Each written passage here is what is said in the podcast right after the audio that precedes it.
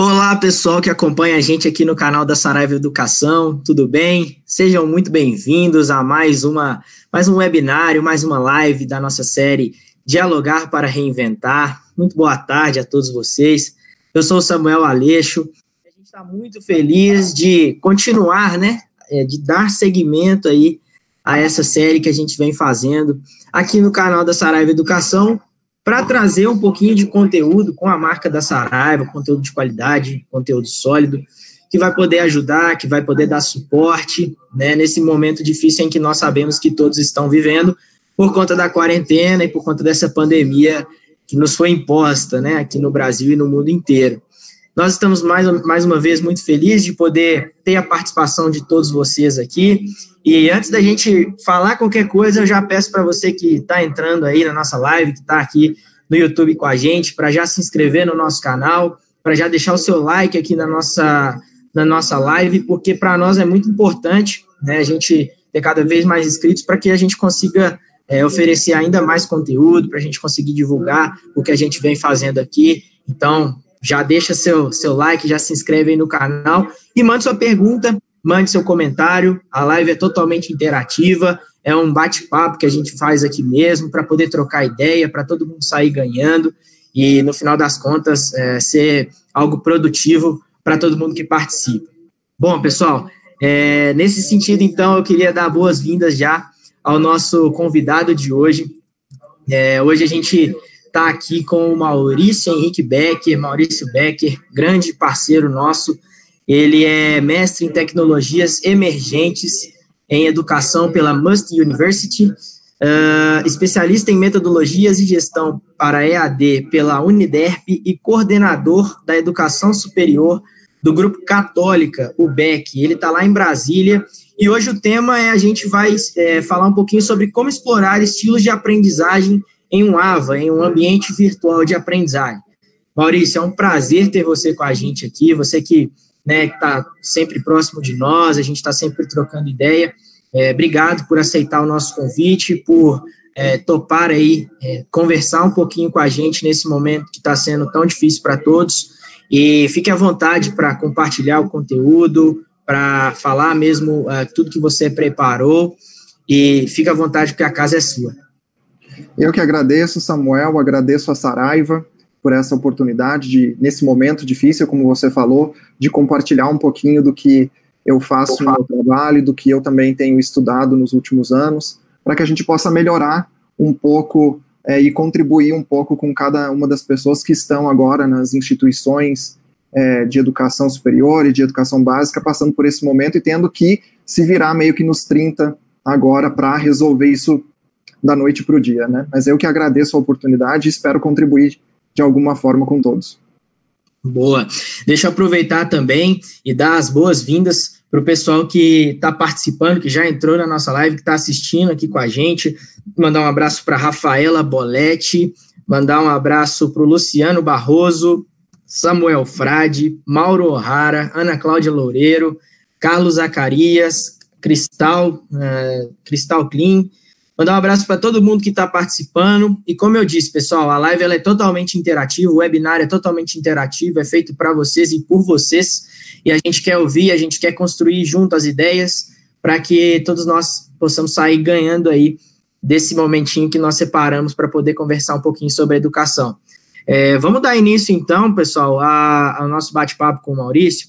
E aí a gente vai, né, é, trazer de novo o tema do nosso webinário, que é como explorar estilos de aprendizagem em um AVA, em um ambiente virtual de aprendizagem. É, antes de falar da, da, da, da, do nosso início aqui da primeira pergunta, Maurício, eu queria que você falasse um pouquinho para nós. A gente sabe que tem é, o nosso público, né? Muitas vezes são pessoas de instituições de ensino que trabalham no meio da educação. É, queria que você compartilhasse com a gente, né, aquilo que né, for possível, é, quais são as, as medidas que vocês aí na UBEC estão tomando para poder tentar contornar toda essa situação é, de pandemia e, e, e, o que a educação vem vivendo no Brasil nesse período, em relação à suspensão de aulas, cancelamento, Como que está sendo aí é, em Brasília e nas unidades de vocês essa situação? Bom, é, tem sido bastante complexo passar por esse momento, obviamente, não só para nós, como para todas as instituições, né, que ofertam educação presencial e também que ofertam educação à distância, porque a educação à distância também acaba, acaba sendo é, impactada de alguma forma.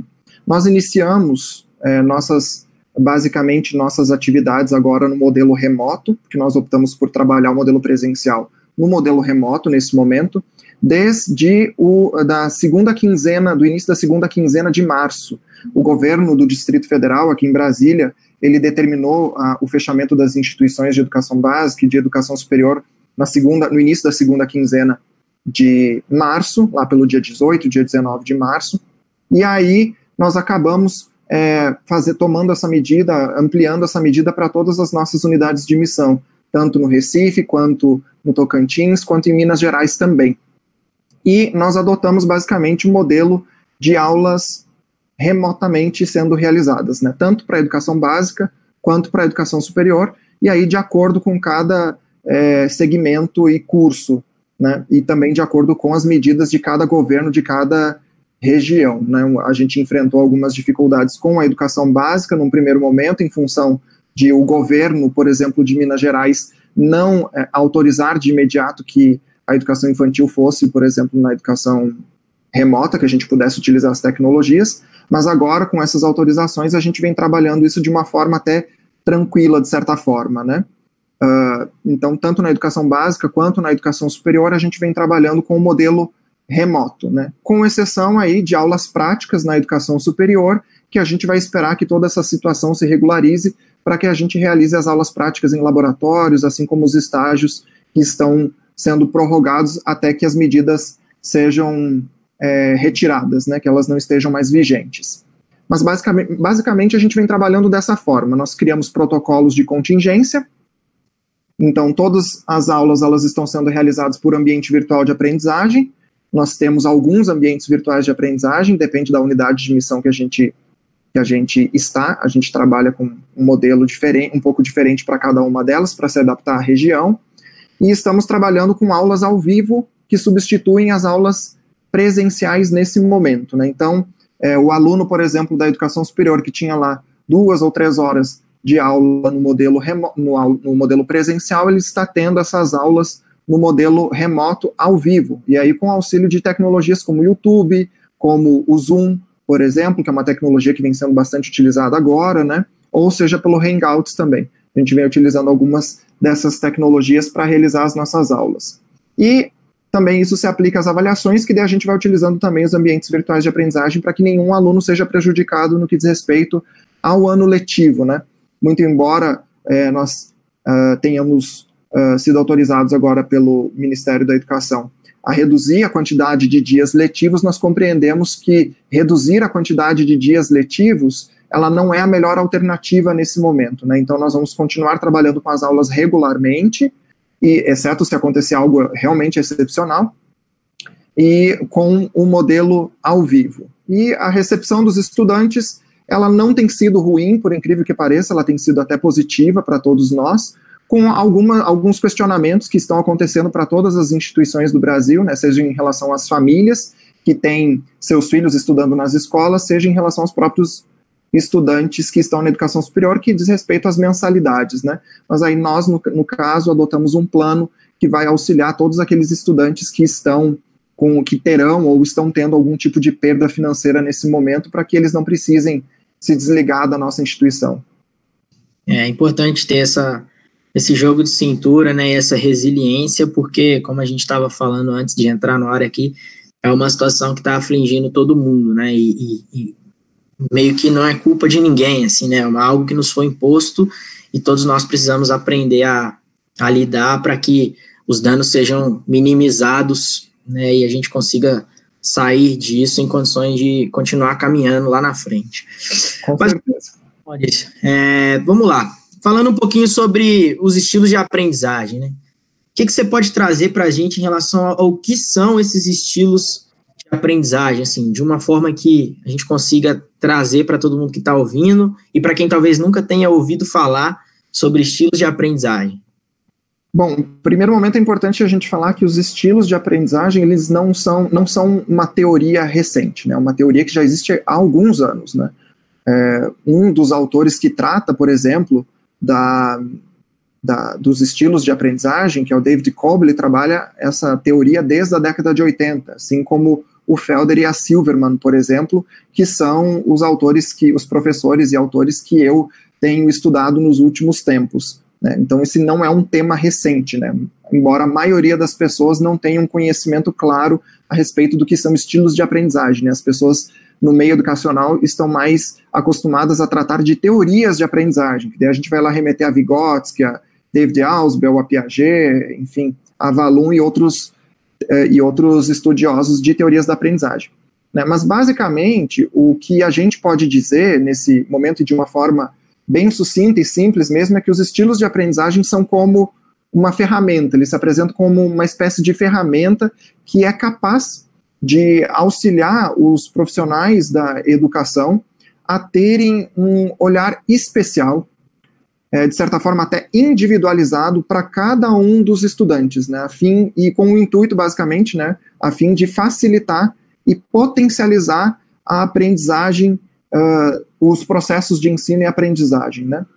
Do ponto de vista já do estudante, que a gente também não pode esquecer do ponto de vista do estudante, uh, os estilos de aprendizagem eles podem ser compreendidos como uma espécie de ferramenta que auxilia o estudante no seu autoconhecimento, né? E ele também uh, auxilia o aluno a buscar formas de receber e processar os conteúdos, as informações, conforme a preferência deles. Né? Então, o estudante ele tem essa possibilidade de buscar essas informações de uma forma que seja a preferencial dele, para que isso seja mais significativo, que faça mais sentido para ele, de fato, que seja interessante para ele. Basicamente, a gente pode entender que, uh, então, uh, elas são, as, os estilos de aprendizagem são ferramentas que auxiliam tanto o professor quanto o estudante no processo de ensino e aprendizagem. Boa, é bom, bom saber, porque muitas vezes até eu acredito que as pessoas já até usam dos estilos de aprendizagem, fazem uso disso, mas é, não sabem que isso já está tão é, explicitado ou estudado, né, e que é algo técnico já. Às vezes acontece por uma, por uma vocação dos professores, né, que às vezes é, estão ali dentro de sala de aula há muitos anos, já aplicam alguns desses estilos, mas não sabem que isso já está descrito, né, que já está é, mapeado é, até na ciência, digamos assim, né. Exatamente, a maioria dos professores é, é a mesma coisa em relação às metodologias ativas de aprendizagem, né? A maioria dos professores, de alguma forma, já trabalharam os estilos de aprendizagem e continuam trabalhando os estilos de aprendizagem. A questão é que a maioria dos professores e também dos gestores educacionais, eles têm uma tendência a trabalhar um estilo mais do que o outro. E aí a gente acaba não atendendo a, a heterogeneidade de estudantes que a gente tem dentro de uma sala de aula, seja física ou seja ela virtual, né? Esse é, o, esse é o grande problema. E aí muitas vezes a gente acredita que o estudante ele não está aprendendo algo, não está conseguindo assimilar algo que é repassado dentro da sala de aula, é, até porque ainda a gente trabalha muito com o modelo tradicional, né? A gente ainda não conseguiu no Brasil, principalmente, superar o modelo tradicional de aula. Então, é, muitas vezes o estudante, os profissionais da educação acreditam que é uma culpa do estudante, né? Uma falta de dedicação do estudante, mas na verdade também tem é, um, com certeza, um ponto de, uma, uma na verdade, uma um problema nosso ali, né, de não ter um olhar especial para todos os estudantes de uma forma geral e acreditar que todos aprendem da mesma forma. Boa, boa. É, e aí, Maurício, já está até chegando algumas perguntas para nós aqui. Eu vou tentando estruturar melhor de acordo com o que a gente planejou para falar é, sobre os estilos de aprendizagem. Mas você que está participando do nosso chat aí, Fique à vontade para continuar mandando suas perguntas, para continuar interagindo com a gente. A gente vai lendo aqui as, as, os comentários né, e as perguntas de vocês à medida do possível. Aí, Maurício, eu queria que você falasse um pouquinho de qual que é a importância da compreensão dos estilos de aprendizagem, ou seja, é, a gente já sabe é, saber o que, que eles são, mas entender, né, é, qual que é a importância da gente compreender é, os estilos de aprendizagem é, para a gente trazer para a educação. Perfeito. Bom, no início a gente faz uma, um pequeno, uma com, pequena contextualização. Né? Muito embora a, a gente seja uma essa seja uma das, das, principais discussões no ambiente educacional, né, a discussão sobre a garantia do aprendizado, do aprendizado, perdão, seja uma das principais discussões no ambiente educacional desde o início né, do, do, do, processo educacional, uh, essa discussão mais austera, digamos assim, sobre a importância dessa garantia do, da aprendizagem, ela se tornou muito mais latente nos últimos anos, né, e principalmente nas duas últimas décadas desse início de século 21. Isso tem ocorrido principalmente por mudanças que têm ocorrido no mercado de trabalho, que têm é, sido impulsionadas principalmente com a, a, a, utilização massiva da internet. Né? A internet surgiu ali no final do século XX e tem modificado completamente a nossa vida e as nossas relações em sociedade. Né? Uh, essa revolução digital que a internet tem, tem, tem gerado, ela tem exigido profissionais cada vez mais preparados para atuarem em um ambiente no qual hoje não basta mais a gente ter o domínio de habilidades técnicas que eram repassadas tanto na educação básica quanto na educação superior para a gente. Né? Nós éramos muito treinados para ter algumas habilidades técnicas para atender o mercado de trabalho. Essas elas já estão sendo, essas habilidades já estão sendo absorvidas facilmente pela robótica e como a gente estava conversando antes, num futuro muito próximo, e a gente já está percebendo isso agora nesse momento né, de, de quarentena, que a robótica, de fato, ela está presente, ela estará cada vez mais presente para assumir as habilidades técnicas que nós trabalhávamos, an trabalhávamos antes dentro da educação. É, e é, aí características como, por exemplo, a autonomia, a flexibilidade, a agilidade, a proatividade, a inteligência emocional e a criatividade, por exemplo, são e serão já algumas das competências, habilidades que serão exigidas pelos profissionais, é, pelo mercado profissional, né, que os profissionais tenham isso dentro do mercado profissional. E para o desenvolvimento dessas características, primeiro a gente precisa superar um modelo tradicional que eu estava falando antes, né, de educação, que é pautado basicamente na transmissão de conhecimento e tendo o professor basicamente como protagonista dentro de sala de aula. Né, a gente lembra um pouco disso de metodologias ativas, né, que é tirar o aluno do processo, do, do, da situação de passividade dentro de, de, sala de aula e colocar ele mais como um papel ativo dentro de sala de aula de fato. E uh, hoje, basicamente, a gente continua trabalhando com esse modelo tradicional que ele basicamente faz com que o aluno reproduza aquilo que o professor está repassando para ele. Para superar esse cenário e construir um modelo educacional que seja muito mais inclusivo, para incluir de fato todos os estudantes, uh, há que se compreender, na minha opinião, também como que os estudantes de hoje aprendem e como também eles preferem estudar. E aí sim a gente vai atender às necessidades individuais de cada um dos nossos discentes, eh, na minha opinião.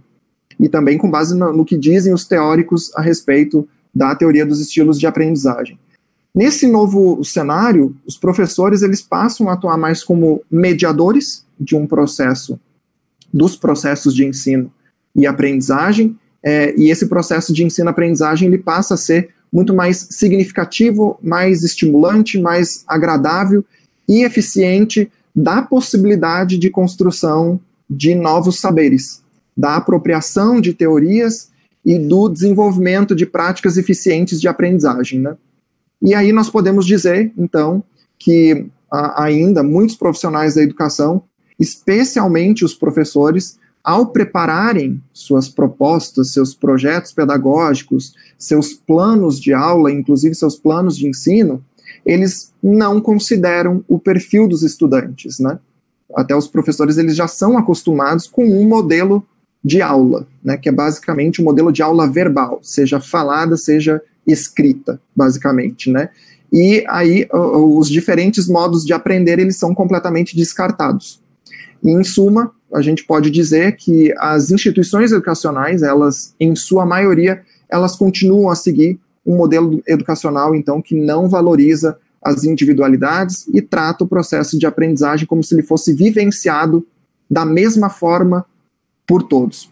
Sendo assim, é, eu basicamente compreendo que a importância dos estilos de aprendizagem ela reside no fato de que os professores nesse contexto que a gente vive agora com os nativos digitais, os gestores educacionais, conhecendo melhor cada um dos seus estudantes, eles estarão mais atentos a essa heterogeneidade de necessidades que cada um dos estudantes tem, tornando as salas de aula, seja salas de aula físicas ou virtuais, é, em ambientes cada vez muito mais inclusivos, né, mais democráticos de fato, e fazendo com que a aprendizagem de fato ela seja significativa, principalmente para esse novo estudante que está ingressando é, na educação, principalmente na educação superior, que são os nativos digitais e que estão mais, é, têm mais assimilado as tecnologias.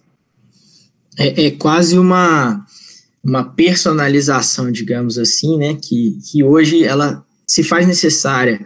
É, hoje já não dá mais para a gente achar que o professor lá na frente simplesmente vai passar um conteúdo, independente do, do estilo dos alunos que estão dentro da sala de aula, do, do, do né, da, da, como é que vou dizer, da característica de cada aluno e, e simplesmente achar que todos vão absorver da mesma forma e chegar lá e avaliá-los com uma prova e o resultado sair e né, a gente falar se um aluno passou ou não passou. É, acho que a gente precisa caminhar mesmo nesse sentido de entender essa hetero, hetero, heterogeneidade.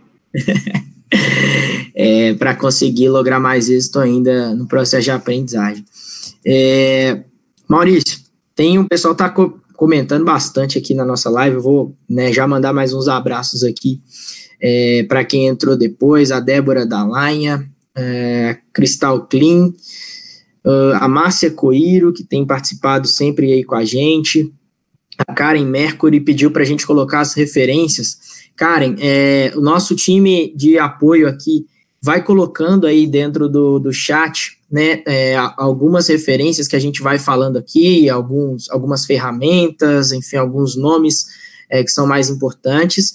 Mas, é, independente, a gente tem um canal de comunicação que você pode mandar suas dúvidas, né? Se alguma das perguntas, por acaso, não forem respondidas aqui, é só você mandar para falecom.saraivaeducação.com com.br que aí a gente repassa né, para o Maurício e para a nossa equipe aqui da Saraiva Educação também, para a gente responder e devolver para vocês, para que vocês não fiquem aí é, sem uma resposta, né, ou sem, é, sem ter um, um, posicionamento sobre o que vocês estão querendo saber, tá bom?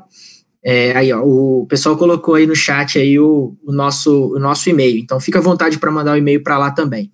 O Puri Vidal a Eliane Rauski, Rauski o Carlos é, Renato, Andréia Rangel, Maria Alice Capochi, a Isabela Vieira, a Maísa Cota, todos estão aí é, participando da nossa live, interagindo com a gente. Obrigado. É, fiquem à vontade aí para mandar de onde vocês são, de onde vocês estão acompanhando a gente, qual é a instituição de vocês e algum comentário ou pergunta. Fiquem muito à vontade, pessoal. É, a gente recebeu uma pergunta aqui, ô, ô Maurício, eu vou deixar ela mais para frente porque a gente já mapeou, já havia mapeado e programado de falar disso, que era sobre os quais são, né, os estilos de aprendizagem. Então, vou deixar ela mais para frente um pouquinho para fazer uma outra pergunta para você aqui, que foi a Andrea Rangel que mandou para a gente. Ela mandou o seguinte: como em uma aula online, apresentar esses estilos para tentar atender um número maior de alunos no processo de aprendizagem? Eu acredito que a distância, né, às vezes é, fica mais difícil da gente identificar as diferenças, né, entre, entre, entre a nossa, os alunos da nossa turma. Então, ele está querendo saber, dentro de uma aula online, como apresentar esses estilos para tentar atender uma quantidade maior de alunos.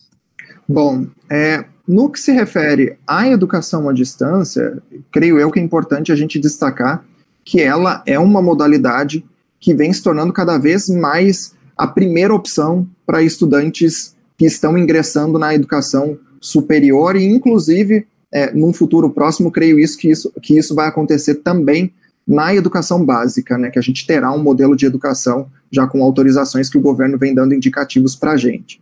Uh, isso se deve, obviamente, a essa nova cultura que a gente vive, que é a cultura do virtual.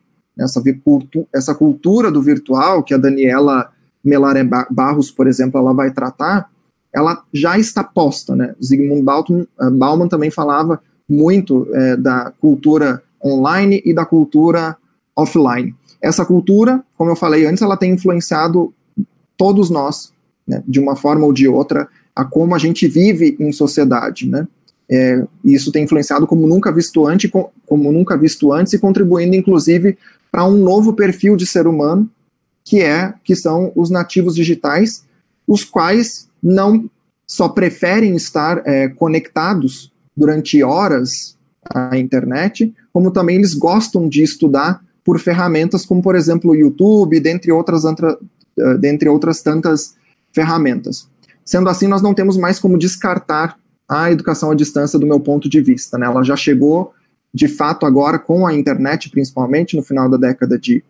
no início do, do, dos anos 2000, principalmente, final do, das décadas de 1990. Uh, e uh, um outro ponto também que eu quero destacar é que uh, diz respeito, e ele diz respeito ao recurso de execução da EAD, que são os ambientes virtuais de aprendizagem. Os ambientes virtuais de aprendizagem, eles são compostos por inúmeros recursos de tecnologias digitais de, de informação e de comunicação, as famosas TICs, né?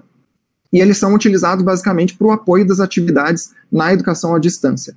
E os nativos digitais, a grande maioria dos nativos digitais, já dominam boa parte desses recursos que a gente tem hoje dentro dos ambientes virtuais de aprendizagem. Esses, na minha opinião, eles são dois pontos importantes que eles devem ser observados no que diz respeito à importância dos estilos de uh, aprendizagem dentro do contexto da EAD.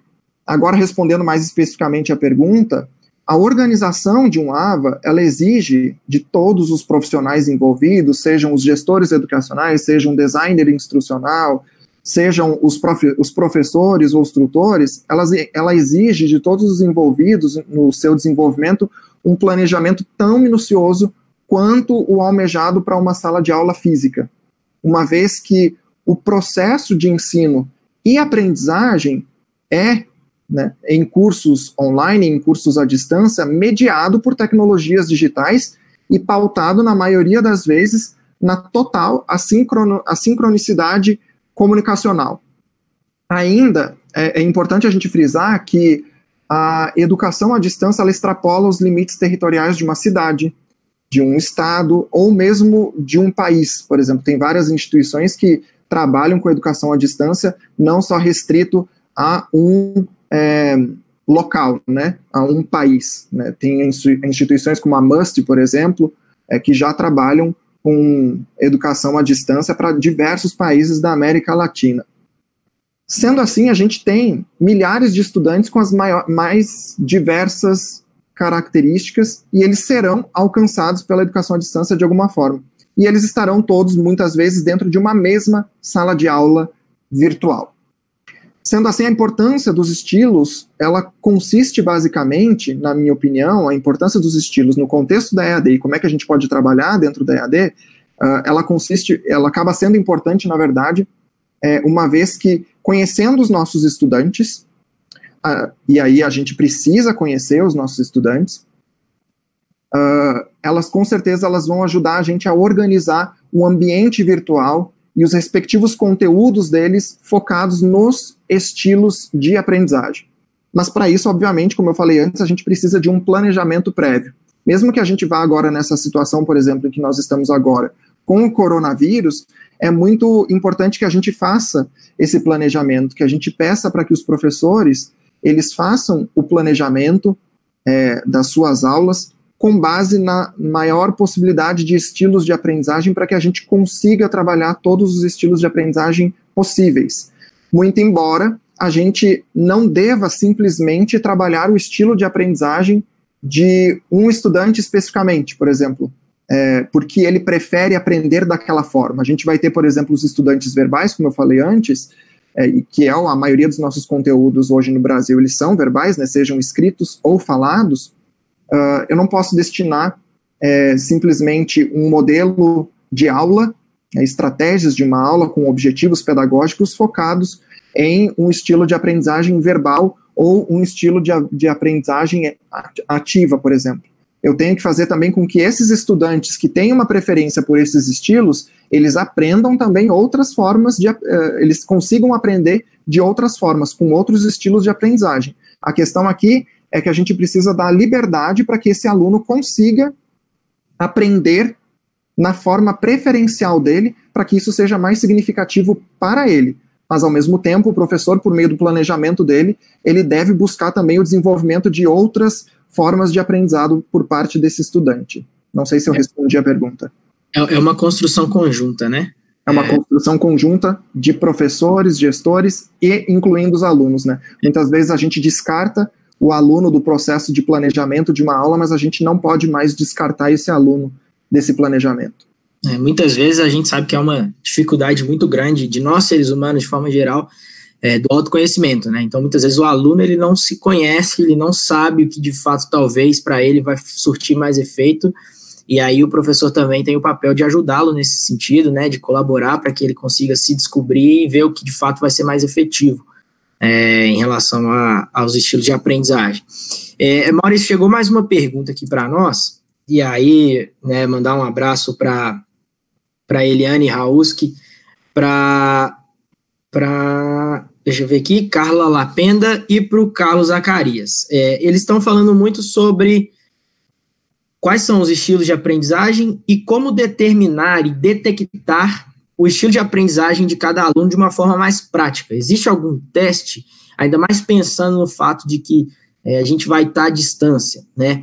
É, como que a gente pode, como que o professor, a pessoa que está assistindo a gente aqui, que está aqui no chat, é, na, como que de uma maneira prática ele vai conseguir é, identificar esse, esse estilo de cada aluno?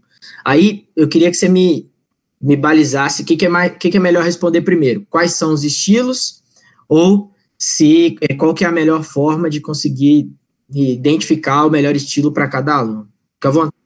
Eu vou é, partir primeiro dos estilos, porque daí a gente compreendendo os estilos, gente, os professores com certeza já vão conseguir, inclusive, encontrar alternativas de como trabalhar isso dentro da educação à distância, mesmo que isso precise de uma agilidade agora, porque a gente está trabalhando com um modelo de aulas remotas, né? Mas é. primeiro a gente precisa dizer que existem vários estudiosos que tratam dos estilos de aprendizagem. A gente não vai ter só o estilo que eu basicamente a teoria que eu estudo basicamente, mas a gente vai ter outras, como por exemplo do Galeno, que vem uh, no, no, num dos livros da Daniela Melaré, eu até tenho o um nome aqui, que são Estilos de Aprendizagem e Uso de Tecnologias, Daniela Melaré Vieira Barros, ela traz lá algumas teorias é, importantes relacionadas à, à, teoria de Galego, por exemplo. A gente vai ter ainda é, o David Kolb, que é um dos principiantes no estudo de tecnologias, a gente vai ter Jung, aí de muitos anos atrás, John Dewey, John Dewey a gente vai ter também trabalhando as, as teorias dos estilos de aprendizagem. Mas, uh, basicamente, as que eu estudo, é, por uma questão de, de gostar da forma como eles trabalham esse conteúdo também e a forma como eles tratam os estilos de aprendizagem são os professores Felder e a professora Silverman, que são professores americanos de cursos de engenharia, é, e desde a década de 80 eles vêm trabalhando essa temática lá nos Estados Unidos. Né? Eles criaram a teoria deles na década de 80, de 1980, porque eles tinham como principal objetivo compreender por que, que muitos dos estudantes que eles tinham dentro de sala de aula e os colegas deles também tinham dentro de sala de aula não se interessavam pelas aulas, reprovavam muito, desistiam dos cursos e automaticamente deixavam, e consequentemente deixavam os professores insatisfeitos e também reclamando muitas vezes, achando que esses alunos é que, que não conseguiam aprender da forma como eles estavam repassando. Né? Então, ambos os lados acabavam ficando frustrados durante o processo de aprendizagem por não conseguir atingir os objetivos pedagógicos de um processo de ensino-aprendizagem que eles tinham planejado. É, sendo assim, eles elaboraram um questionário. Esse questionário está disponível na internet. Depois eu posso mandar para vocês o link para que uh, os professores que estão nos assistindo possam aplicar aos estudantes. E esse questionário, que é composto por 44 questões, ele vai uh, deixar aqueles que estão respondendo uh, conhecer, ele vai, na verdade, fazer com que aqueles que estão uh, respondendo o questionário conheçam o seu estilo de aprendizagem. Esse uh, questionário, ele chegou a uma, uma síntese de quatro dimensões de estilos de aprendizagem, que são basicamente trabalhados de duas formas. Na recepção, e também no processamento de informações. Então, ele trabalha em duas etapas: o processo de receber e o processo de uh, processar essas informações que estão sendo repassadas de alguma forma para o estudante ou para a gente, se a gente se colocar em, como um estudante, um eterno estudante. Né? Cada uma dessas dimensões ela tem duas categorias opostas. Então, a gente vai ter aí oito. É, é, perdão, vai ter mais de oito de estilos, estilos de aprendizagem. Nós temos, então, numa primeira dimensão, por exemplo, o estilo sensorial e intuitivo, eles são opostos, sensorial e intuitivo. A gente vai ter a dimensão visual e verbal, a gente vai ter a dimensão ativo-reflexiva e a sequencial global.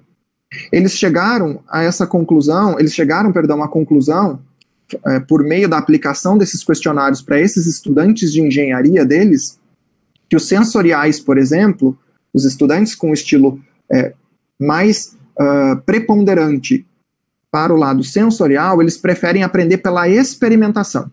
Então, tudo aquilo que envolva a experimentação vai chamar a atenção desse estudante e isso vai se tornar muito mais significativo para ele dentro de uma aula à distância ou presencial.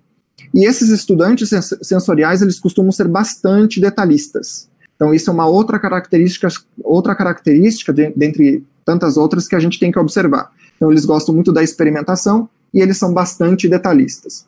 O contrário dos sensoriais, que são os intuitivos, por outro lado, eles já não são detalhistas, eles não gostam de se ater aos detalhes, e eles preferem aprender principalmente por meio de teorias e princípios. Então, quando a gente for trabalhar principalmente teorias e princípios, e que não exija tanto o, o, que o aluno tenha uma atenção especial, a gente vai conseguir, com certeza, atingir eh, esses estudantes.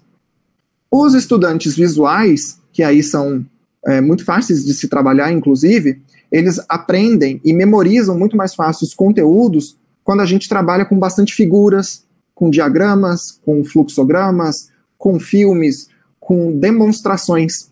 Tudo aquilo que de fato é, instigue a visão do estudante, a gente vai estar trabalhando o estilo preponderante visual.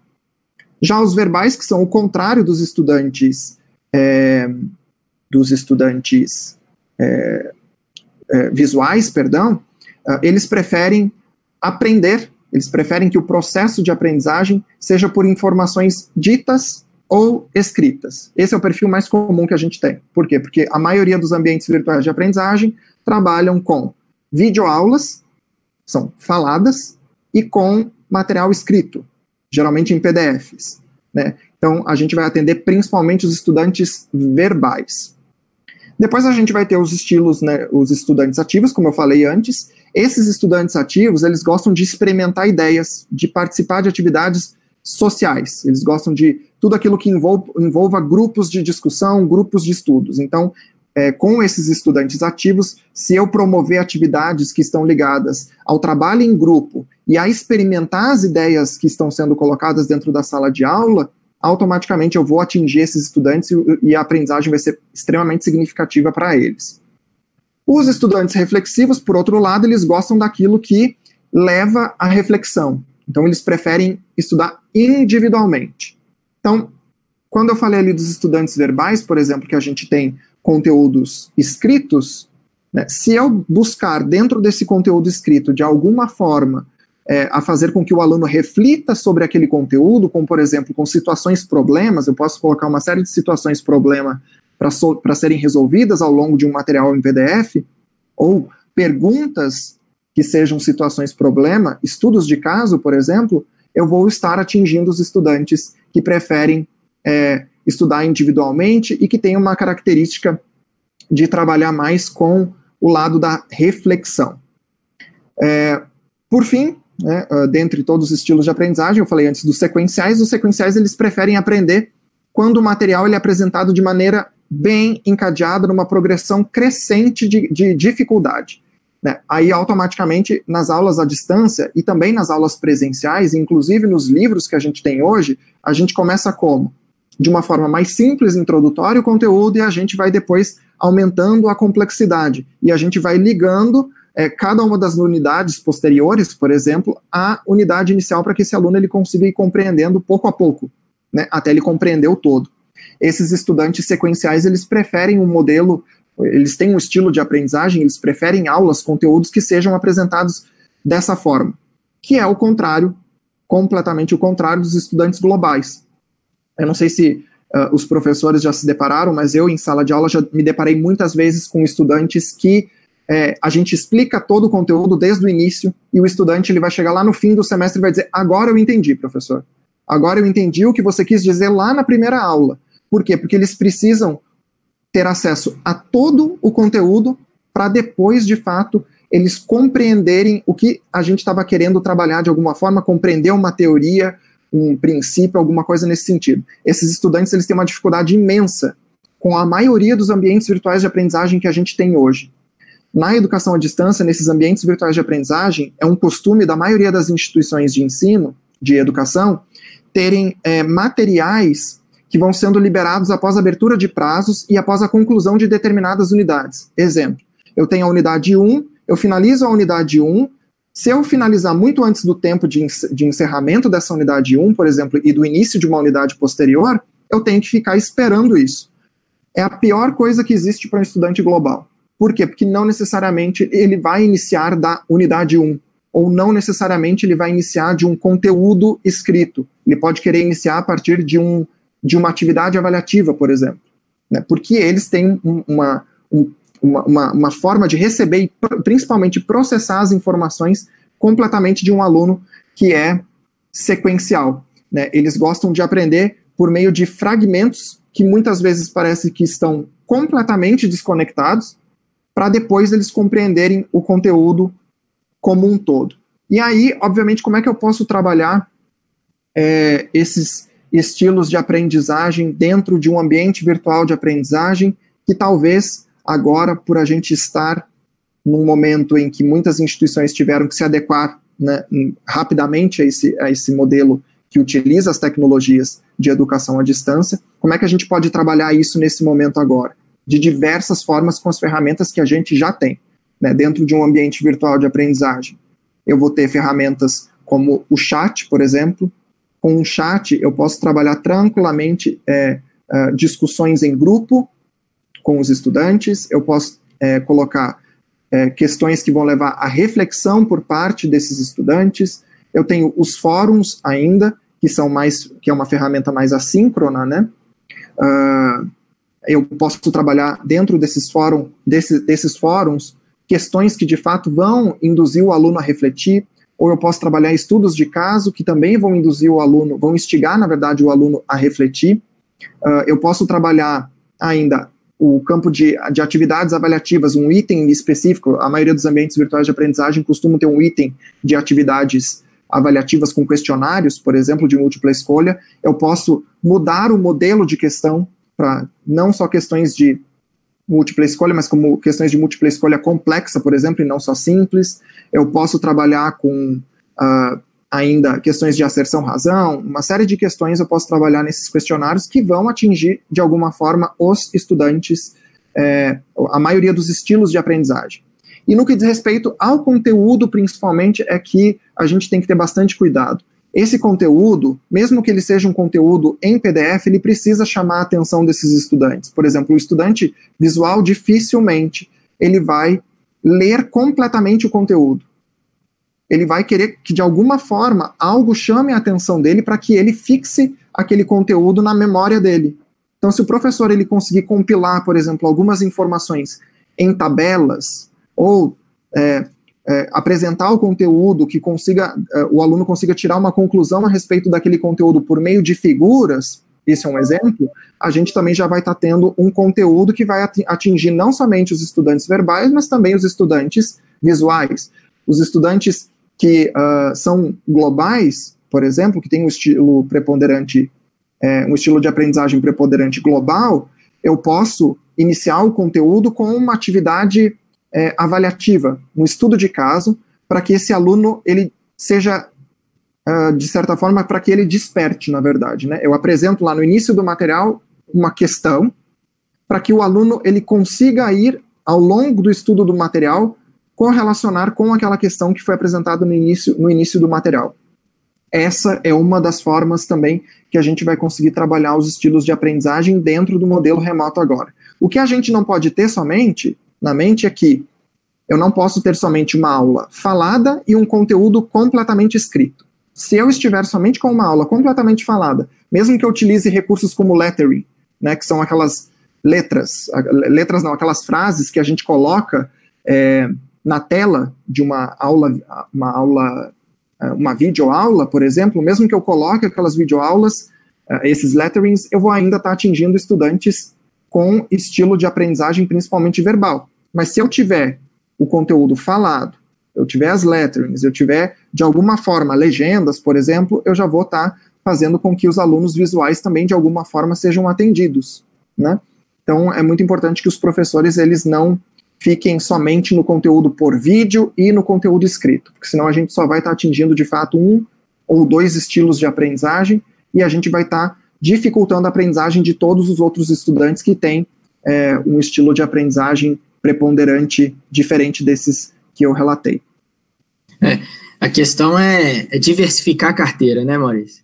Exatamente, diversificar a carteira, completamente. É, é diversificar a carteira e, e fazer testes, né? É, fazer provocações para você ver é, que, que, que, que, como é que eu vou dizer, que grupos de, né, da sua turma vão responder melhor a determinados estímulos ou a determinados estilos que foram apresentados, e você vai né, é, entendendo e mapeando a sua turma para saber uh, onde que você consegue mais resposta, onde você consegue mais é, retorno dos seus alunos, dependendo do estilo que você utiliza. Então, é, não tem jeito, é, é, uma tentativa e erro mesmo. Né? A gente ia aprendendo, jogando, fazendo os testes ali com os alunos, e ir aprendendo, e entendendo e conhecendo a turma.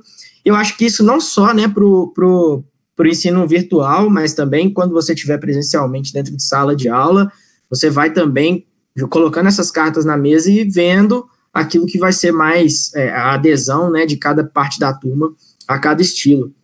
Exatamente. É, e aí, só colocando assim de uma forma bem clara também, é importante que a gente saiba que uh, os estilos de aprendizagem, muito embora os alunos muitas vezes não saibam de, com clareza que eles têm um estilo de aprendizagem preponderante, e, e, e, muitas vezes eles têm outros estilos. Eu, por exemplo, quando eu fiz o teste pela primeira vez, eu identifiquei que o meu estilo é, preponderante é o reflexivo e o visual. Os outros, eles acabam sendo equilibrados para mim. Ou seja, de fato, o preponderante para mim é o visual e o reflexivo. Eu gosto de estudar basicamente sozinho, lendo, mas eu preciso de alguma coisa que me conecte a esse conteúdo. Se eu tiver que ler um livro de 300 páginas e nesse livro eu não tiver em nenhum momento alguma tabela, por exemplo, algum quadro, alguma imagem que consiga fazer com que eu fixe esse conteúdo, ou que, uh, porque aí eu não uh, eu não estou trabalhando uma teoria de aprendizagem que é do David Ausubel, né, que eu já tenho algo que eu conheça antes. Se eu tiver algo que eu já conheço antes e eu conseguir assimilar esse conteúdo que eu estou aprendendo agora, ótimo. Mas se eu não tiver isso, dificilmente eu vou memorizar esse conteúdo. Então, esse é basicamente o meu estilo de aprendizagem, por exemplo. E uma boa parte dos estudantes também tem esse estilo, né? Eles precisam de algo que chame a atenção deles. Seja o, a entonação da voz, por exemplo, quando eu vou trabalhar o estilo verbal, por exemplo, eu também posso trabalhar isso para que se em algum determinado momento eu consiga fixar aquilo que é mais importante na mente, na memória do aluno, ou por meio do visual mesmo, que aí é mais interessante do ponto de vista daqueles estudantes visuais. Né? Mas é importante que a gente tenha isso em mente, né? Que os alunos muitas vezes não vão conhecer, muito embora eles saibam de alguma forma, mas é importante que os profissionais da educação eles tenham conhecimento para que esse conteúdo ele já fique pronto, né, para atender ao máximo possível de estilos de aprendizagem. Né? Eu não posso, o que eu não posso é continuar achando que todos os alunos aprendem da mesma forma e da forma como a gente trabalha hoje. Acho que é isso que a gente precisa, é, a gente precisa de uma mudança é nesse sentido, né? Conhecendo e aí preparando os conteúdos da melhor forma possível para atingir a todos os estilos. É, na verdade, a gente percebe cada vez mais que em diversas esferas da sociedade Uh, as pessoas elas precisam ser técnicas e entender daquilo que elas estão fazendo, né? É, da, da, vamos supor, no caso da educação em si, é preciso que elas é, tenham as técnicas pedagógicas e o conhecimento que elas precisam passar para os seus alunos, mas também serem ali gestoras de pessoas, né? De fato, conhecendo o público com quem elas estão lidando, com quem elas estão falando, para garantir que a mensagem vai ser entregue e vai ser passada com sucesso ali, né? Exatamente. É, um, eu costumo dizer na educação superior, eu já trabalho há, há 16 anos na educação superior. E na educação superior a gente tem uma cultura em que muitas vezes o professor ele não quer se desenvolver, né, para a atribuição para a, a, a, não só a atribuição, mas para a profissão de professor, né? Eu tinha, quando eu fui coordenador de curso de direito, eu tinha muitos professores que achavam que uh, era algo simplesmente, digamos assim, num palavreado mais simples, um bico dentro da sala de aula. Né? Ela não era a profissão dele de fato. A advocacia era a profissão dele, ou a magistratura, por exemplo, e a sala de aula era um bico para que ele pudesse sair um pouco daquele ambiente ou para que ele pudesse complementar a renda dele, né?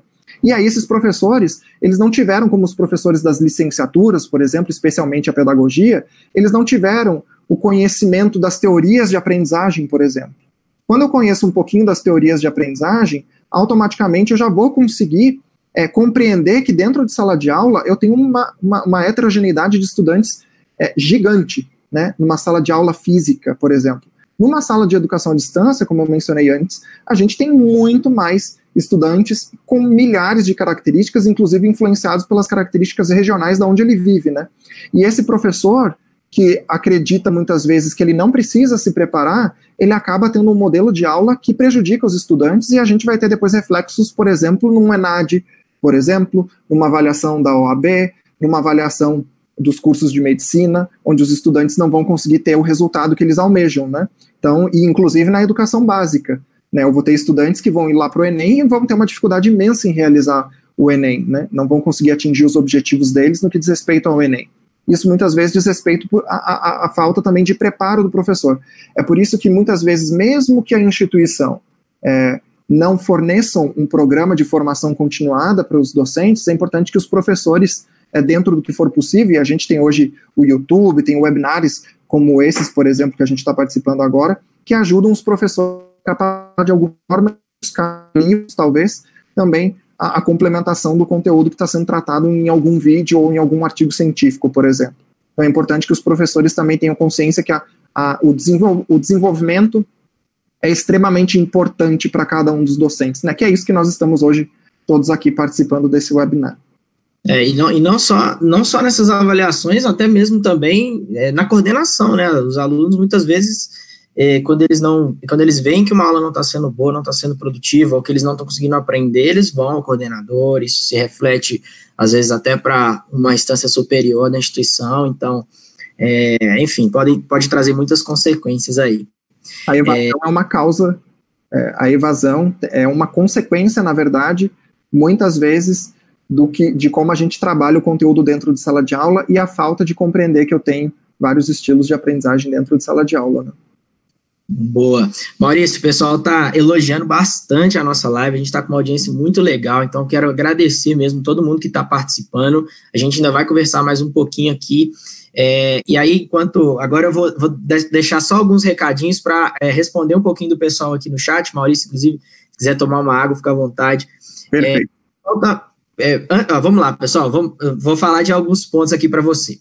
Primeiro ponto de todos é que eu preciso, preciso e peço muito para que vocês se inscrevam aqui no canal da Saraiva Educação. Então, aqui embaixo, deixa eu ver se eu estou uh, se eu tô acertando aqui o, o, lugar. Ó. Aqui embaixo vai ter um botãozinho vermelho onde você, eh, você clica em inscrever-se, aí você se inscreve aqui no canal da Saraiva. E aí, quando, quando tiver acontecendo os nossos webinários, você vai receber as notificações, e isso ajuda muito a gente aí para conseguir continuar trazendo conteúdo para você. Então, se inscreva aí no nosso canal, deixa o seu like aí também, o joinha, faz muita diferença para nós.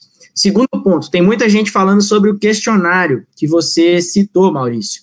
É, para todos vocês que estão querendo o questionário, nós vamos enviar depois a nossa equipe aqui é, da produção do nosso da, da Saraiva aqui vai enviar para vocês esse questionário. Maurício disse que vai disponibilizar para nós, e aí a gente envia isso para vocês. Mas atenção, esse só vai chegar para o e-mail daquelas pessoas que estiverem inscritas na nossa página da nossa série de webinários. Então, eu vou até pedir o pessoal da produção para colocar aqui no nosso chat é, o, o link para você entrar e se inscrever. A gente precisa do seu e-mail para que a gente consiga te enviar. Então, você, é, ao entrar aí no nosso link, que vai ser que vai ser colocado aqui no nosso chat, você vai receber ali algumas informações, faz o seu cadastro, deixa o seu e-mail, que aí a gente consegue te acessar e aí a gente envia para você o questionário que o Maurício falou aqui em relação aos estilos de aprendizagem.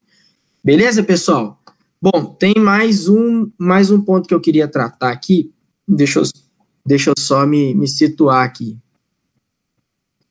É, ah, é uma pergunta, Maurício, que foi feita é, que foi feita aqui no nosso chat, pelo Crystal Clean, eu acho que é o nome da empresa, né? É, é possível, então, um aluno mudar de estilo de aprendizagem ao longo do seu percurso educacional, Maurício? É. É plenamente possível que o aluno mude de, uh, de estilo de aprendizagem preponderante. Isso vai depender, obviamente, da situação em que o aluno está. Se uh, uh, eu vou dar um exemplo, por exemplo. Eu, no, no, início da minha graduação, eu tinha uma, uma, característica muito de decorar os conteúdos. Eu queria sempre decorar os conteúdos que os professores passavam em sala de aula ou em apostilas. Então, eu lia muito esses conteúdos é, e eu queria decorá-los. E eu não gostava, por exemplo, quando o professor apresentava imagens é, quando eu compreendi o que eram os estilos de aprendizagem, eu fiz essa, esse movimento né, de voltar ao meu passado para entender se sempre fui, se eu sempre fui, uh, sempre tive o estilo de, pre, de aprendizagem preponderante uh, visual reflexivo. E aí eu compreendi que, de fato, no passado eu tinha um estilo de aprendizagem preponderante, que era o verbal. Hoje já não é mais nesse sentido. Se vocês é, pedirem para que eu participe de uma palestra como ouvinte, uma palestra de três horas, por exemplo, pode ter certeza que eu não vou assimilar muito boa parte do que foi trabalhado após a primeira hora de palestra. Que vai haver uma tendência de eu me desconectar da palestra. E eu só vou me conectar novamente quando o palestrante tratar de algum assunto de fato que seja uh, interessante para mim, que eu consiga assimilar de alguma forma, ou que seja algo que vai fazer eu refletir, por exemplo, algo novo que vai fazer eu refletir, ou alguma imagem que me desperte a atenção de fato. E isso acontece com todos nós. Se nós avaliarmos o nosso passado, muitas vezes, quando a gente estava na educação básica, talvez a gente tinha uma facilidade a lidar com as informações que eram repassadas pelo professor no quadro. Então a gente pedia para que o professor colocasse no quadro esses é, é conteúdos. E ao longo do tempo, a gente vai mudando para outros estilos de aprendizagem. Talvez ao invés de trabalhar com um quadro, eu prefiro trabalhar agora com o slide com, com imagens. Por quê? Porque essas imagens elas vão fazer eu é, fixar o conteúdo de uma forma mais rápida, por exemplo. Né? Então, é plenamente sim possível, inclusive o Felder e a Silverman, eles trabalham nesse sentido. O Kolbe, também, o David Kolbe tra também trabalha nesse sentido. Só que o Kolbe ele vai falar da seguinte forma, pela experiência, pela experimentação, eu vou ter outros, eu vou trabalhar outros estilos de aprendizagem. O Felder e a Silverman, eles já vão dizer que eu já tenho, na verdade, esses estilos de alguma forma, eles só não são preponderantes, e aí eu vou desenvolver ao longo da minha vida estes outros estilos com base em uh, mediadores, que aí podem ser tanto objetos quanto pessoas. Ótimo, ótimo. Show, excelente. A gente vai é, seguindo o roteiro, vai adicionando perguntas do chat, vai conversando com o pessoal que está participando, a interação tem sido bem legal. Deixa eu, deixa eu ler alguns comentários do pessoal aqui, ó. Ah, vamos lá. Ah, a, a, o Samuel Frade mandou um abraço. Secoiro, que é do Rio Grande do Sul, diz que lá a emergência provocada pela pandemia tem sido um desafio para os docentes atuarem no ensino à distância, principalmente os que não trabalham com essas ferramentas ainda. De fato, viu, Márcio? Isso aí é, é uma dificuldade que a gente tem visto e percebido que vários, várias instituições têm é, passado. Então, é, a gente vem falando, né? Esse é o quarto webinário que a gente faz é o segundo dessa semana já, em todos eles a gente teve relatos de que está sendo difícil, e a nossa missão aqui está sendo justamente tentar trazer insumos e apoiá-los para que esse, essa, esse processo de transformação ele, ele aconteça de uma maneira menos dolorosa e que é, isso venha de fato para ficar e que nós, que os professores, né, as instituições, elas consigam aprender mesmo a, a manejar e a fazer uso de todas as plataformas digitais, das ferramentas que nós temos, é, enfim, do, dos modelos de ensino, das metodologias ativas, para que a gente consiga a, su, subir né, o nível ainda mais da educação aqui no Brasil. Pode ficar tranquilo que você não está sozinha nisso, não. É, na dúvida, a gente vai para aquelas ferramentas que são as mais conhecidas, né, como o Google.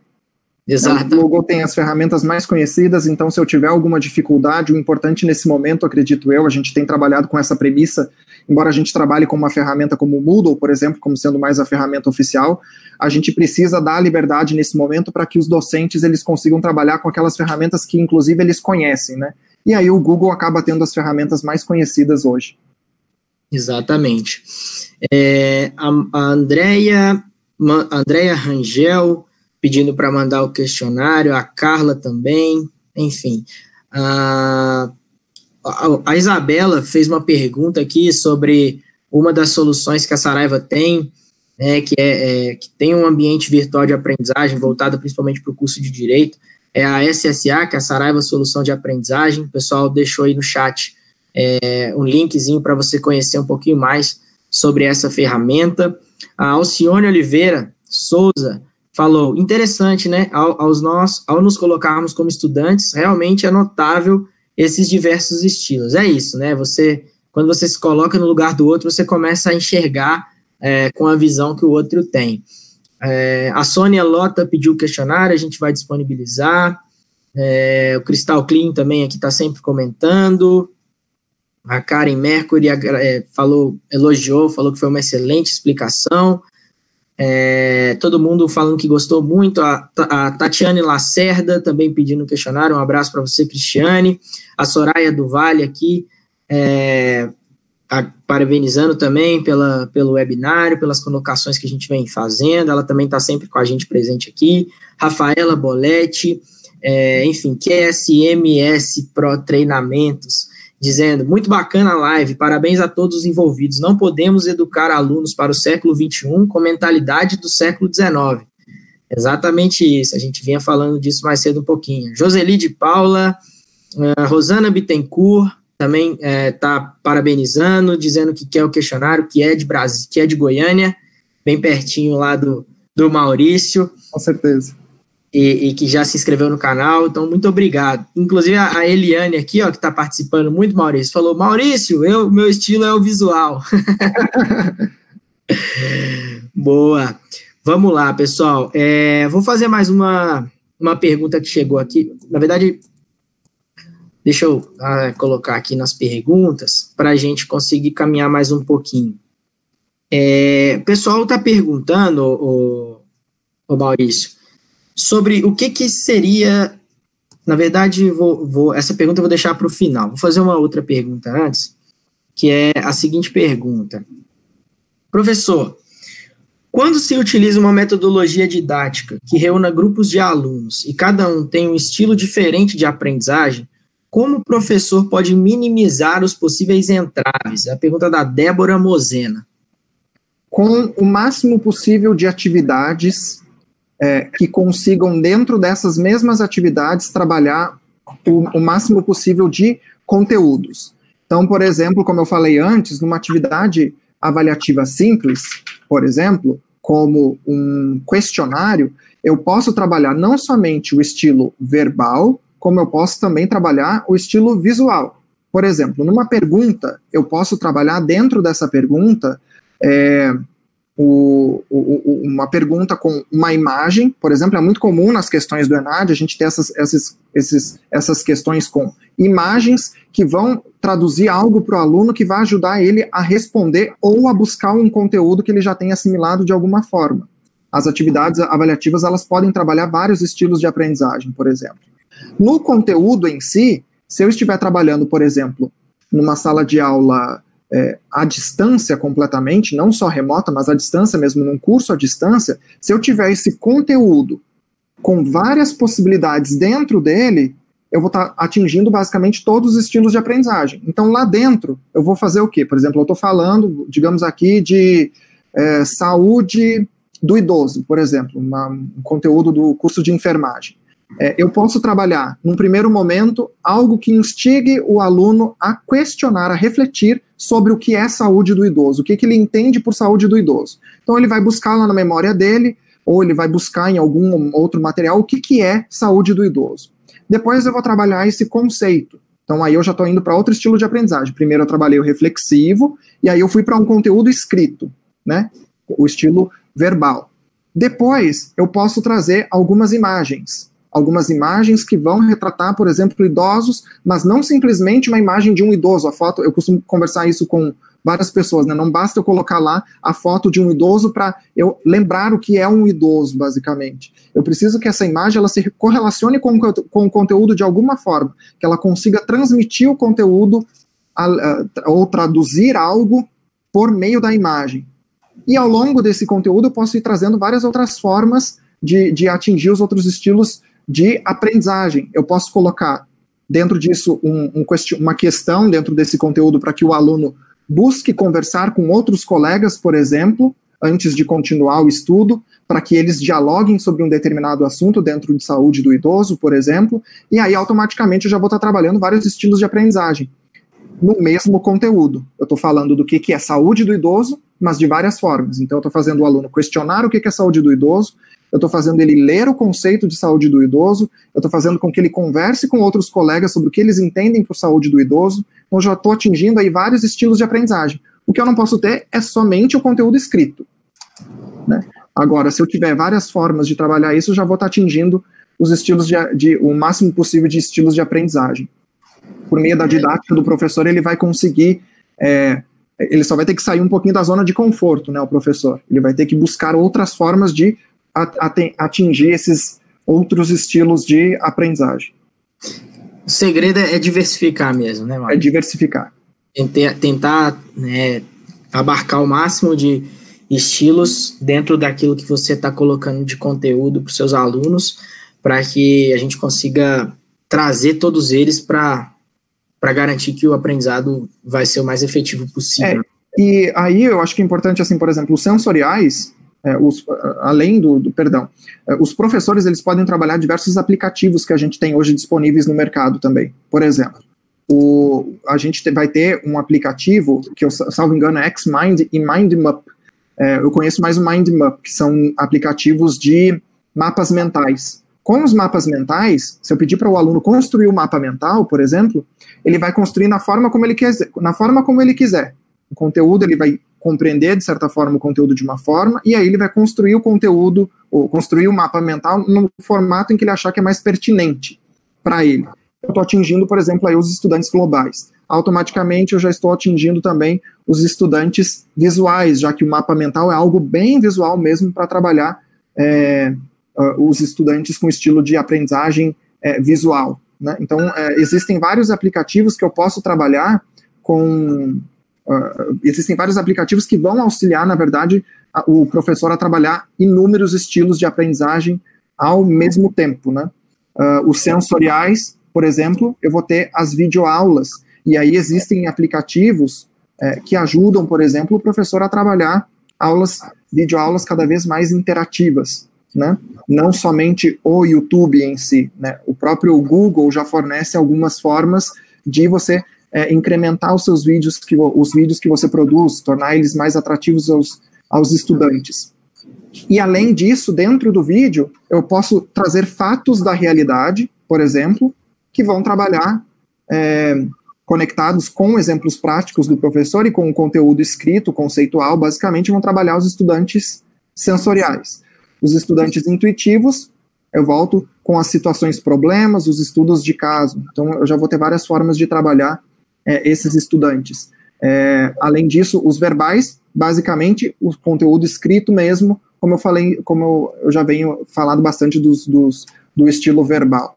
Então, isso vai depender muito do, do, do, que o professor tem de conhecimento de estilos de aprendizagem e também do desenvolvimento dele pra, e da, da, da, da vontade dele também em querer atingir o máximo possível dos estudantes, né? A gente precisa falar disso também, porque tem professores que muitas vezes não estão interessados em é, atingir o máximo possível de estudantes.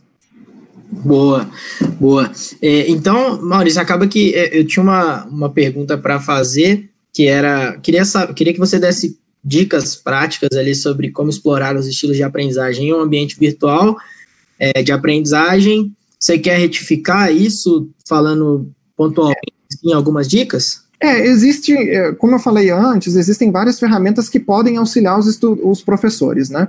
É, num ambiente virtual de aprendizagem, eu não sei se todos os, os professores que estão participando, gestores, é, eles têm disponível essa ferramenta, mas geralmente é muito fácil você conseguir, por exemplo, colocar dentro do, do ambiente virtual de aprendizagem, principalmente quando você trabalha com o Moodle, que é uma ferramenta gratuita, né, um recurso gratuito, é, é, você consegue colocar lá dentro uma série de recursos que estão disponíveis já.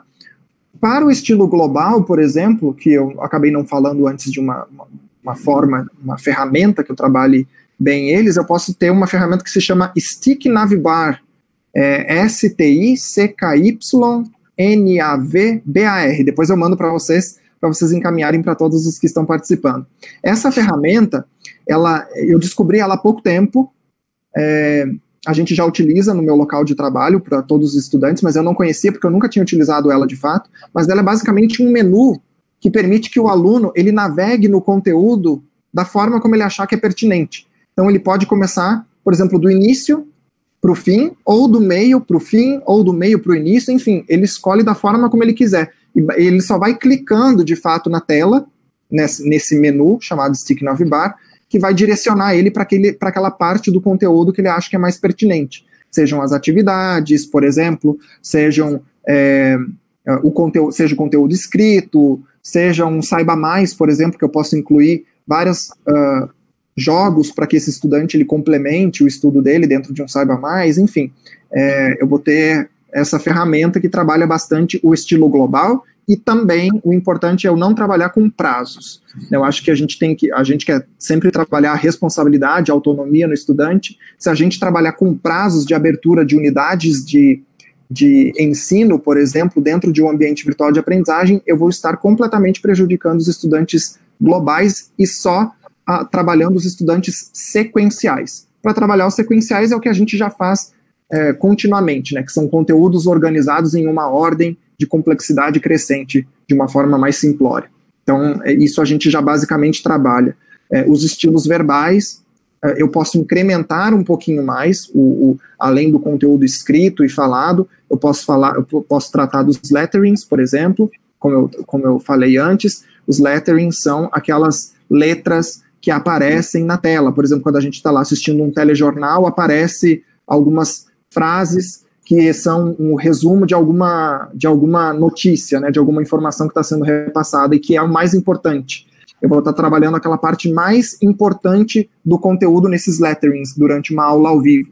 E existem ferramentas que uh, auxiliam o professor, inclusive do, do Google, que auxiliam a gente a colocar esses letterings, né? Ou a gente pode chamar também de espécie de legendas né, uh, que a gente pode trabalhar os estudantes não só visuais, como os estudantes verbais. Dentro dessas videoaulas, eu também posso trabalhar imagens com fluxogramas também, uh, com figuras, enfim. Eu posso trabalhar quadros, tabelas, que vão fazer com que os estudantes visuais consigam fixar aquilo que é mais importante dentro de um conteúdo lá de 5, 10 páginas, por exemplo, só de conteúdo escrito. Então, eu vou ter várias ferramentas. Uma ferramenta que basicamente eu gosto muito e as pessoas podem uh, encontrar facilmente na internet é o Racha Kuka. O Racha Kuka, ele está é, tá disponível na internet, ele traz uma série de, de, de formas de trabalhar atividades avaliativas dentro de sala de aula e nos ambientes virtuais de aprendizagem, porque eu consigo, por exemplo, dentro de um Moodle, colocar um link do Racha Kuka que vai ser que direciona o aluno ao Racha Kuka, né? E lá o professor ele pode desenvolver uma atividade que vai ser disponibilizada para o estudante. Então, é, lá eu vou ter é, quebra-cabeça, eu vou ter quiz, eu vou ter uma série de ferramentas. O Socrative é outra ferramenta. Aí, dentro do Socrative, especificamente, tem um, um é, jogo da nave, salvo engano, é, que ele faz com que o aluno uh, consiga trabalhar a resposta a um quiz mas em grupo, em equipes, né? Eu consigo tanto o professor ele consegue formar essas equipes, quanto ele consegue deixar que o aluno forme a equipe para responder um determinado questionário. Aí eu vou estar trabalhando tanto o estudante reflexivo, quanto o estudante visual, quanto o estudante ativo que gosta de trabalhar em grupos, por exemplo. Eu vou estar trabalhando uma série de atividades, uma série de estilos de aprendizagem. O importante é que a gente tenha em mente é que por meio de uma única atividade, a forma como eu organizo essa atividade, eu posso estar trabalhando só um estilo ou vários estilos ao mesmo tempo. É, Maurício, o, o pessoal tá pipocando aqui no nosso chat, e aí eu vou amarrar aqui várias das, dos comentários barra perguntas que a gente está recebendo aqui. É, a Márcia falou, é, a Márcia comentou aqui, né? Tirar os docentes e estudantes da sua zona de conforto é um dos desafios. E aí, quando você fala, por exemplo, de um, de um objeto, de uma forma de avaliação, é, quando você tem ali abertura de unidades de ensino, à medida que você vai finalizando as anteriores, né, numa espécie de progressão, digamos assim, é, você disse que o aluno global ele acaba sendo prejudicado com esse modelo de, de avaliação. E aí, dentro disso, o pessoal está perguntando como avaliar os alunos globais num sistema de no, ambiente virtual de aprendizagem. E, e, quando você não estipula prazos, né, como você citou aí, isso não pode interferir no cronograma do curso, ou seja, é, o cronograma do curso, quando você não estipula, porque o cronograma ele é baseado em prazo. É, quando você não estipula um prazo para algumas das atividades, para algumas das unidades de ensino, isso não pode atrapalhar? Depende. Uh, eu preciso basicamente ter um prazo de início e um prazo de fim do curso. Então, por exemplo, se eu trabalhar com um modelo semestral, eu posso dizer que o primeiro dia de aula começa numa data X e aí eu vou ter um último dia de aula. O que a, a, a proposta tem, o, o que a, pro, a proposta apresenta é que eu não coloque prazos para as unidades de ensino, não necessariamente para as atividades avaliativas ou para finalizar o conteúdo como um todo. Então, eu tenho uma data inicial para que o, o, aluno inicie o semestre, por exemplo, no, na educação superior, e uma data final do semestre. Agora, se o aluno, ao longo desse semestre, ele vai realizar as atividades somente no domingo ou no fim de semana, é, no sábado, perdão, ou ao longo da semana, aí depende do estudante. É isso que a gente propõe para o estudante, para trabalhar o estilo de, de estudante global, estilo de aprendizagem global. É que esse estudante, ele não precise, por exemplo, quando a gente dividir em unidades o conteúdo, ele começar por uma unidade 1, um, depois ele passar para 2, a 3, a 4, a 5 e assim por diante. O que a gente coloca é que dentro desse lapso temporal que ele tem para finalizar a disciplina, é que ele possa escolher como ele quer conduzir esse conteúdo da forma, como ele quer aprender esse conteúdo, né? E como ele quer conduzir o aprendizado dele. Uh, agora, como é que eu posso trabalhar os estudantes globais em um sistema AVA? Basicamente isso. Se eu trabalhar no modelo semestral, e também pode ser no modelo modular também, embora a maioria das instituições trabalhe com modelo semestral. Eu tenho uma data de início da disciplina, uma data de fim dessa disciplina, e deixar o estudante livre para que ele faça os estudos dele ao longo é, do semestre, sem necessidade de ter uma sequência lógica. Né? Eu fiz um mestrado numa instituição do exterior e essa instituição ela tinha um prazo para início e fim da disciplina, mas ela não tinha prazo para eu conduzir os meus estudos ao longo desse período que eu tinha. Então eu podia, por exemplo, estudar somente na segunda-feira à noite e depois acessar o fórum, todos os fóruns que foram colocados na última semana de aula, ou eu poderia fazer, responder os fóruns toda semana, mas eu não tinha uma obrigação de responder um fórum da semana Y até a semana Z. Né? Eu não tinha a obrigação de fazer todas as atividades avaliativas numa data específica. Né? Eles davam, por exemplo, uma data de cerca de uma semana para que eu realizasse as atividades avaliativas. Então, acho que essa, essa experiência foi bastante significativa para mim, para que eu conseguisse compreender, inclusive, a importância da gente não também é, já criar a responsabilidade pelo aluno, é deixar que ele se responsabilize pelo, pelo aprendizado dele também um pouco, né? A gente está contribuindo com ele, mas ele também precisa se responsabilizar. Então, eu dar um prazo final para ele, eu já estou dizendo, olha, você estuda no tempo que você quiser, na forma como você quiser, mas você tem um prazo final para entregar essa atividade avaliativa e para finalizar os conteúdos. Senão você pode reprovar por frequência, enfim, por falta de entrega de atividade por nota, por exemplo. Aí já entra uma questão de senso de responsabilidade, né? Não é Exato. nem de estilo de aprendizagem, já é questão de responsabilidade, compromisso, né? Enfim. Exato. Boa. Maurício, a gente está caminhando já para o final. É, acho que o papo rendeu muito e foi muito agregador, foi muito produtivo. A gente teve aí muitos comentários, pessoal interagindo bastante. A gente gosta quando a live é interativa, assim, a gente fica muito feliz.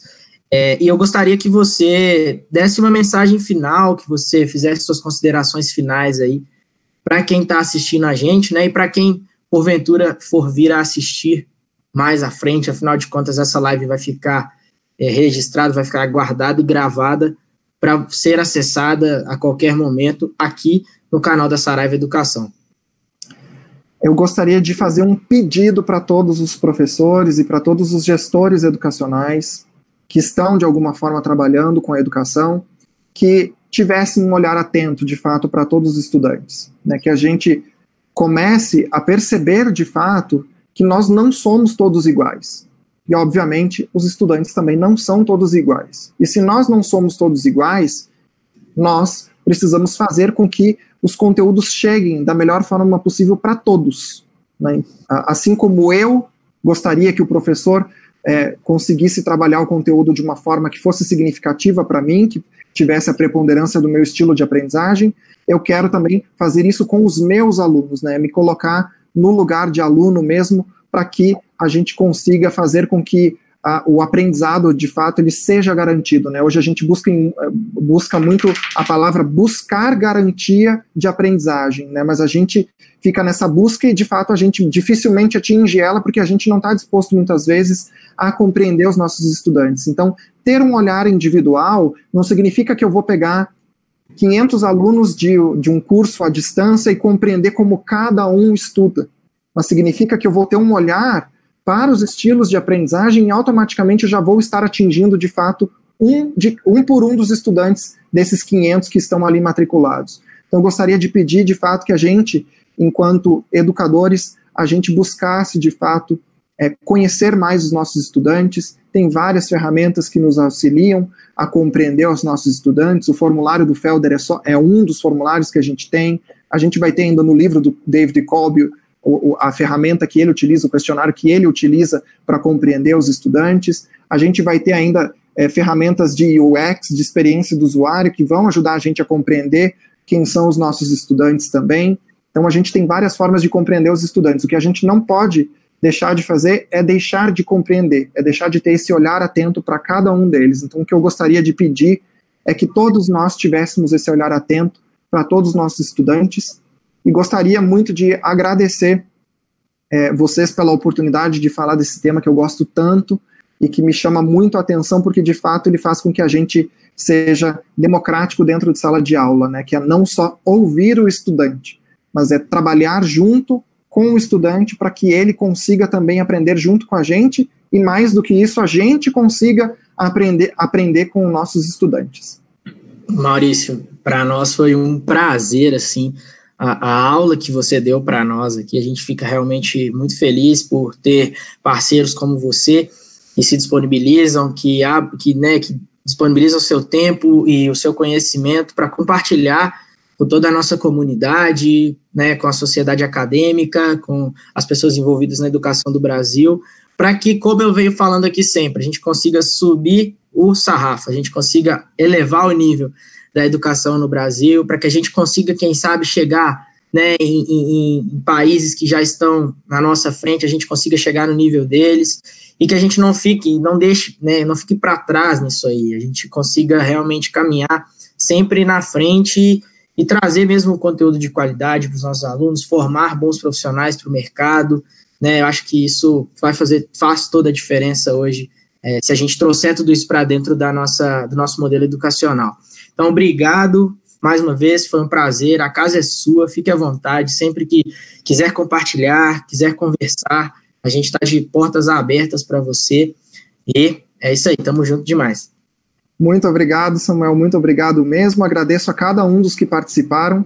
É muito importante para a gente é, poder dialogar e, por meio das perguntas, construir novos conhecimentos, novas formas de atingir aí o processo, a garantia do processo de, de ensino e aprendizagem, né? É por meio da discussão e do diálogo que a gente consegue atingir, de fato, aquilo que a gente busca, que é a aprendizagem dos nossos estudantes. Então, eu agradeço demais vocês e a todos que participaram. Muito obrigado mesmo por essa oportunidade. Tenho certeza que vai ser muito positivo para todos nós. Excelente. E pessoal que está acompanhando a gente, a gente está chegando ao final no, do nosso webinário, da nossa live. Muitíssimo obrigado pela audiência, pela participação, pelo bate-papo que nós tivemos aqui, pela interação de vocês. É, foi um prazer mesmo recebê-los aqui.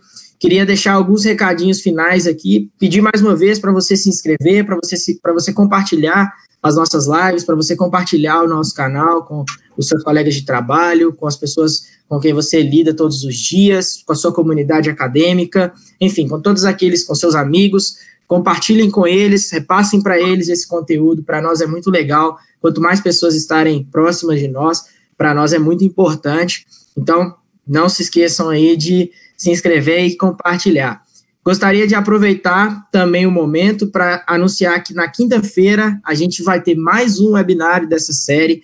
A gente está aí, é, graças a Deus, estamos conseguindo fazer um trabalho muito legal. A nossa produção, o Daniel, a Júlia, é, tem trazido convidados muito especiais. Na quinta-feira a gente vai falar, inclusive o Maurício falou um pouquinho disso sobre, é, sobre isso na live de hoje, sobre competência, como a gente pode desenvolver competências dos nossos alunos, né, trazendo o aluno também para o centro da roda, trazendo ele para o meio da conversa. É, então, a gente vai falar sobre como desenvolver essas competências dos nossos alunos, proatividade, enfim, é, o que as pessoas hoje chamam no mundo moderno de soft skills, digamos assim, né? Então, a gente vai falar sobre isso quinta-feira, às 14 horas, aqui no canal da Saraiva Educação. Beleza, pessoal? Então, a gente fica por aqui. Muito obrigado, tenham todos uma ótima tarde. Fiquem em casa, lavem as mãos. Um abraço e até logo, pessoal.